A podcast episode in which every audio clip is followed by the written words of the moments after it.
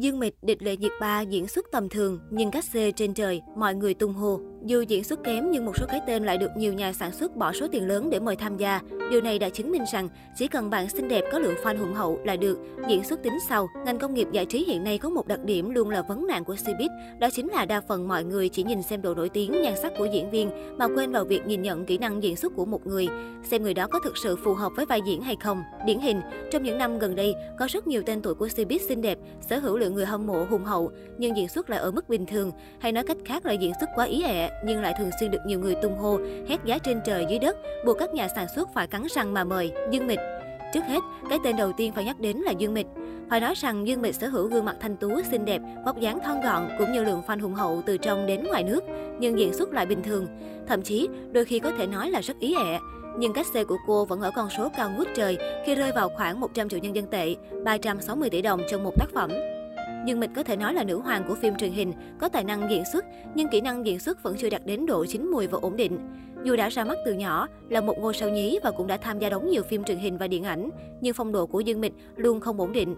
Một số tác phẩm ban đầu của Dương Mịch có tính biểu cảm hơn nhiều so với các tác phẩm hiện tại của cô ấy. Có lẽ trong mắt những người hâm mộ Dương Mịch, kỹ năng diễn xuất của cô thuộc dạng khá, rồi thời gian diễn xuất của cô ấy có thể gọi là lão làng vì có kinh nghiệm. Vì thế, việc Dương Mịch nhận được các xe cao không có gì lạ. Tuy nhiên, đây có thể là một điều rất bất công với những người có thực lực và năng lực từng học diễn xuất, Lộc Hàm. Nghệ sĩ thứ hai có kỹ năng diễn xuất tầm thường nhưng lại được tung lên trời cao, có thể nói là Lộc Hàm. Mọi người đều biết Lộc Hàm từng là thực tập sinh ở Hàn Quốc trước khi trở về Trung Quốc. Vào thời điểm đó, Lộc Hàm, Ngô Diệt Phạm và Trương Nghệ Hưng có thể nói là những mỹ nam hàng đầu làng giải trí và nhiều người đặc biệt thích gương mặt thanh tú của bạn trai Quang Hiểu Đồng. Trên thực tế, Lộc Hàm có thể sẽ có bước phát triển tốt hơn trên con đường ca hát, bởi dù sao anh ấy cũng được đào tạo chuyên nghiệp ở Hàn Quốc, nhưng thực sự anh ấy không có năng khiếu diễn xuất. Lộc Hàm cũng đã gia nhập làng giải trí nhiều năm như vậy. Ngoài âm nhạc, anh ấy còn tham gia một số bộ phim truyền hình. Nhưng diễn xuất của Lộc Hàm trong phim truyền hình thực tế rất trung bình, thậm chí có thể nói là thuộc loại có kỹ năng diễn xuất kém. Nhưng người hâm mộ của Lộc Hàm lại không quan tâm đến việc việc diễn xuất của nam nghệ sĩ có tốt hay không. Họ chỉ nghĩ rằng anh trai của họ là người giỏi nhất. Bên cạnh việc được nhiều người tung hô về tài năng diễn xuất, nhưng với sự nổi tiếng của anh chàng lúc bấy giờ, thì việc cắt xê của nam nghệ sĩ nhận được mức thù lao 500 ngàn nhân dân tệ một tập, 1,8 tỷ đồng, đây không phải là một con số thấp. Người hâm mộ đổ lỗi cho Lộc Hàm bằng cách nói rằng kỹ năng diễn xuất tuyệt vời của anh ấy thực chất là một kiểu nịnh hót Lộc Hàm. Tất nhiên, vẫn chưa rõ định vị phát triển bản thân của Lộc Hàm cho con đường diễn xuất sau này của mình là gì.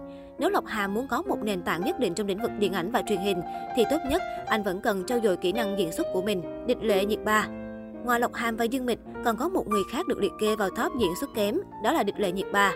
Địch Lệ Nhiệt Ba, lộ trình hiện tại rất giống với Dương Mịch trước đây và điều nực cười nhất là Địch Lệ Nhiệt Ba đã từng vượt mặt Tôn Lệ để nhận được liên tiếp hai giải thưởng, nữ diễn viên xuất sắc và nữ diễn viên được yêu thích nhất tại Kim Ưng. Vào thời điểm đó, sau khi Địch Lệ Nhiệt Ba lên chức thị hậu, cô nàng liền bị dư luận chế giễu là nữ vương thủy tề vì quá giả dối.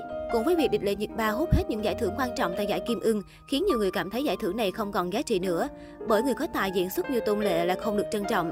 Dẫu mỹ nhân Tân Cương bị chê về diễn xuất như thế nào đi nữa, nhưng mức thù lao 60 triệu nhân dân tệ, khoảng 215 tỷ đồng trong một tác phẩm của cô đã vượt qua rất nhiều tên tuổi diễn viên thực lực. Không riêng gì những cái tên trên, trong showbiz còn có những ngôi sao diễn xuất kém. Bởi hiện nay, đa phần những diễn viên lưu lượng được lựa chọn nhiều hơn thay vì chú trọng đến diễn viên có tài diễn xuất.